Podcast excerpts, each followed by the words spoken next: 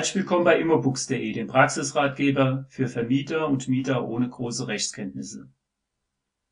Heute beschäftigen wir uns mit dem Thema Betriebskostenabrechnung bei einer vermieteten Eigentumswohnung. In unserem Fall hat die Vermieterin Rita Ehrlich eine Eigentumswohnung in einer W E G mit neunzehn Einheiten an Herrn Hans Schläfer vermietet. Nachdem die Vermieterin Ehrlich die Jahresabrechnung der W E G-Verwaltung erhalten hat, und die Jahresabrechnung und der Wirtschaftsplan bei der anschließenden Wohnungseigentümerversammlung einstimmig beschlossen wurde, erstellt sie die Heiz- und Betriebskostenabrechnung zweitausendachtzehn für die von ihr vermieteten Eigentumswohnung.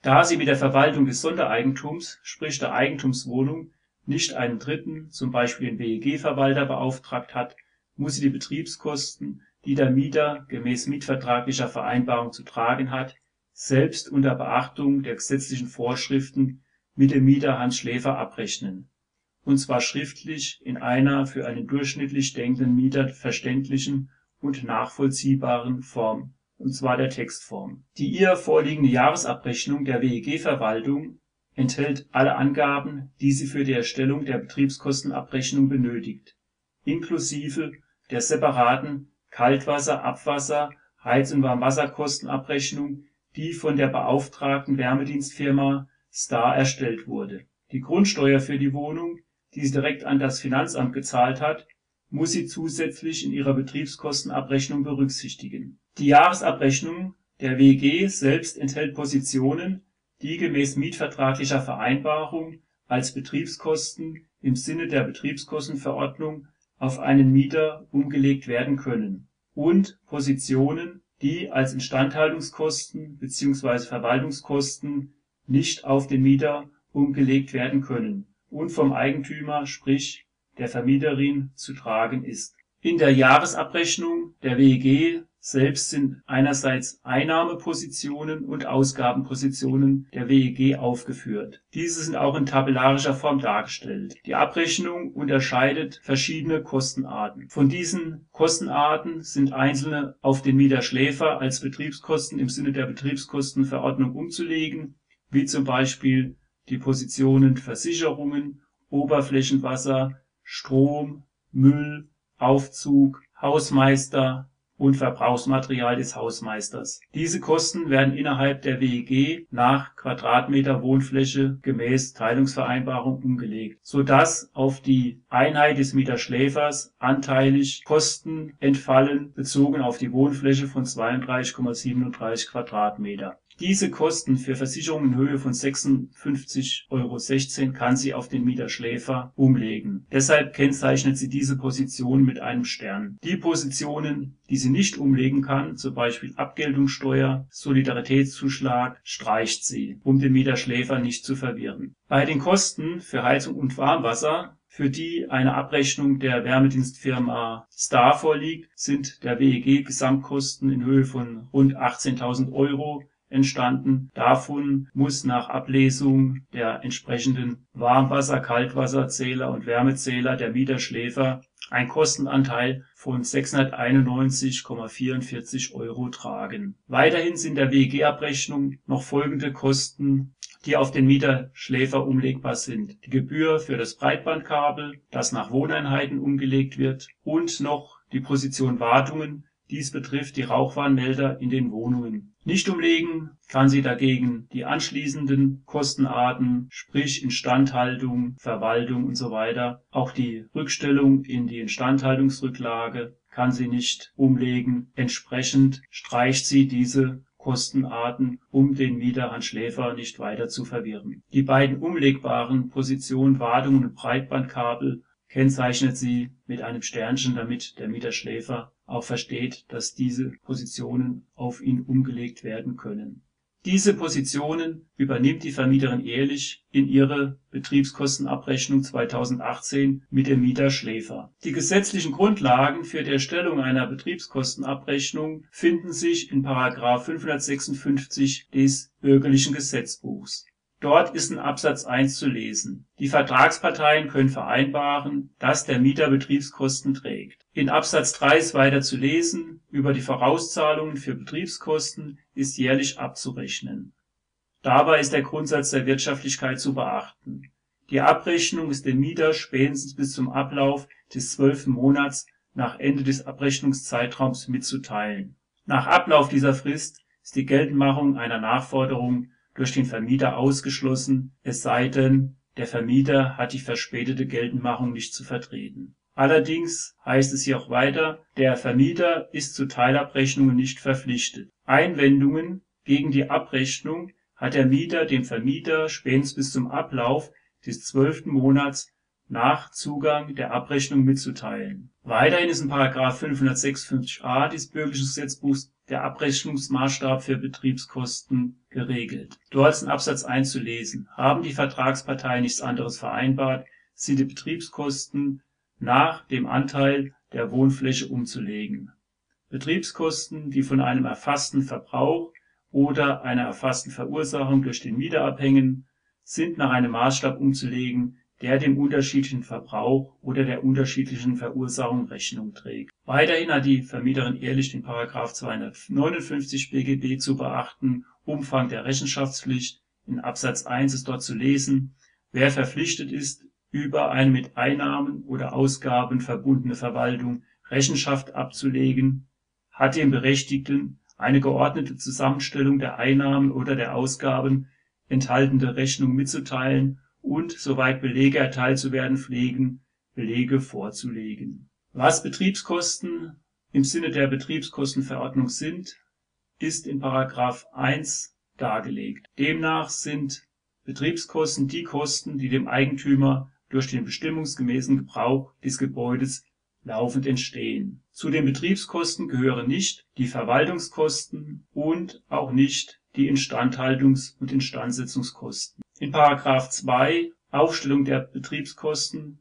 ist noch festgelegt, was Betriebskosten im Sinne des Paragraphen eins der Betriebskostenverordnung sind. Und zwar sind das die laufenden öffentlichen Lasten des Grundstücks, also die Grundsteuer, die Kosten der Wasserversorgung, die Kosten der Entwässerung, die Kosten des Betriebs der zentralen Heizungsanlage bzw. des Betriebs der zentralen Warmwasserversorgungsanlage, die Kosten des Betriebs des Personenaufzugs, der Straßenreinigung, Müllbeseitigung, die Kosten der Gebäudereinigung, die Kosten der Gartenpflege, die Kosten der Beleuchtung, der Schornsteinreinigung, die Kosten der Sach- und Haftpflichtversicherung, die Kosten für den Hauswart, die Kosten für die Gemeinschaftsantennenanlage sowie die Kosten des Betriebs der Einrichtung für die Wäschepflege.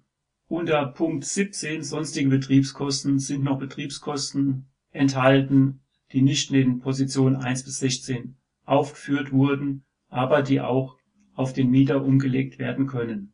Dies sind insbesondere Betriebskosten, die dem Brandschutz dienen, sprich Wartung von Feuerlöschern, Rauchabzugsanlagen oder auch die Rauchwarnmelder in den Wohnungen. Weiterhin ist auch möglich zu vereinbaren, dass der Mieter die Reinigung der Dachrinne zu tragen hat. Diese sonstigen Betriebskostenarten müssen aber einzeln mietvertraglich vereinbart werden. Die Vermieterin Ehrlich merkt sich, dass sie über die vom Mieter geleisteten Heiz- und Betriebskostenvorauszahlungen eine Betriebskostenabrechnung erstellen muss. Der Abrechnungszeitraum darf maximal ein Jahr betragen und muss dem Mieter Schläfer spätestens zwölf Monate nach Ende des Abrechnungszeitraums nachweislich zugegangen sein, weshalb sie die Betriebskostenabrechnung dem Mieter Schläfer immer per Boten und nicht auf den allerletzten Drücker zugehen lässt. In unserem Fall ist der Abrechnungszeitraum der W E G-Abrechnung der ersten Januar bis zum einunddreißigsten Dezember. Diesen Zeitraum legt die Vermieterin Ehrlich auch ihrer Betriebskostenabrechnung für den Mieter Schläfer zugrunde. Dann erstellt die Vermieterin Ehrlich die Betriebskostenabrechnung. Sie nennt ihre Anschrift Sonnenwende sechsundsechzig a in Mannheim, nennt die Telefonnummer, das Datum der Erstellung fünfter dritter, adressiert das Ganze an den Mieter Hans Schläfer in der Lotzingstraße zwei in Mannheim, benennt genau die Mieteinheit laut Mietvertrag, es ist die Wohnung zweiten O G, die Wohneinheit achtzehn in der Lotzingstraße zwei in Mannheim. Dann nimmt sie noch Bezug auf die W E G-Abrechnung der W E G-Verwaltung vom fünften Februar, deren Werte sie zugrunde legt für ihre Abrechnung. Sie benennt genau den Abrechnungszeitraum, hier ist es der erste erste bis zum einunddreißigsten zwölften, also maximal ein Jahr. Der Mieter Schläfer hat den ganzen Nutzungszeitraum der Wohnung gewohnt, deshalb muss sie nicht noch weiter anteilig den Nutzungszeitfaktor anpassen im Abrechnungszeitraum, der beträgt eins. Dann stellt sie übersichtlich in Tabellenform dar, welche Positionen, welche Betriebskosten der Mieter anteilig zu tragen hat. In Spalte eins führt sie die Betriebskosten laut Mietvertrag auf. Dies wären die Grundsteuer. Hier hat sie einen Einzelbescheid des Finanzamtes Mannheim. Hier muss der Mieter Schläfer die volle Summe hundertzweiundvierzig Komma einundfünfzig Euro tragen. Weiterhin sind die Positionen Versicherungen, Oberflächenwasser, Strom, Müll, Aufzug, Hausmeisterservice, Verbrauchsmaterial, also Reinigungsmittel und die Wartung der Brandmelder vom Mieter Schläfer anteilig als Betriebskosten zu tragen. Diese Gesamtkosten des Hauses werden anteilig umgelegt auf den Mieter Schläfer, also hat zweiunddreißig Komma siebenunddreißig Quadratmeter an Wohnfläche, die Gesamtwohnfläche beträgt neunhundertneunundvierzig Komma acht Quadratmeter. Entsprechend hat er die Beträge dann zu tragen, zum Beispiel für Versicherung sechsundfünfzig Komma sechzehn Euro, von der Gesamtsumme der Versicherung eintausendsechshundertsiebenundvierzig Komma achtundachtzig Euro. Das Breitbandkabel wird nach Wohneinheiten umgelegt. Von neunzehn Wohneinheiten muss der Mieter Schläfer die Kosten einer Wohneinheit tragen, das wäre in unserem Fall zweiundneunzig Komma dreißig Euro. Diese Kosten summieren sich dann auf sechshundertsiebenundfünfzig Komma dreiundzwanzig Euro, die der Mieter Schläfer als Kostenanteil im Abrechnungszeitraum zu tragen hat. An Betriebskostenvorauszahlung hat er im Abrechnungszeitraum sechshundert Euro geleistet, also zwölf mal fünfzig Euro, sodass eine Nachforderung an den Mieter Schläfer in Höhe von siebenundfünfzig Komma dreiundzwanzig Euro verbleibt. Weiterhin hat er aus der Heizkosten-, Warmwasser-, Kaltwasserabrechnung der Firma Star vom ersten zweiten zweitausendneunzehn noch eine Nachforderung in Höhe von einundneunzig Komma vierundvierzig Euro zu tragen, sodass eine Gesamtnachforderung an den Mieter Schläfer von hundertachtundvierzig Komma siebenundsechzig Euro verbleibt. Dann bittet sie ihn noch, die Gesamtnachforderung auf das bekannte Vermieterkonto zu überweisen. Gemäß mietvertraglicher Vereinbarung hat der Mieter Schläfer diese Nachforderung innerhalb von vierzehn Tagen zu leisten. Hätte die Abrechnung ein Guthaben ergeben, hätte die Vermieterin Ehrlich gleichfalls das Guthaben dann innerhalb von vierzehn Tagen erstattet. Ist mietvertraglich nichts vereinbart, hätte die Vermieterin Ehrlich dem Mieter Schläfer eine Zahlungsfrist von dreißig Tagen schriftlich gesetzt. Abschließend unterschreibt sie noch aus Höflichkeit ihre Betriebskostenabrechnung und legt dieser einen Auszug der kommentierte W E G-Abrechnung vom fünften zweiten bei, sowie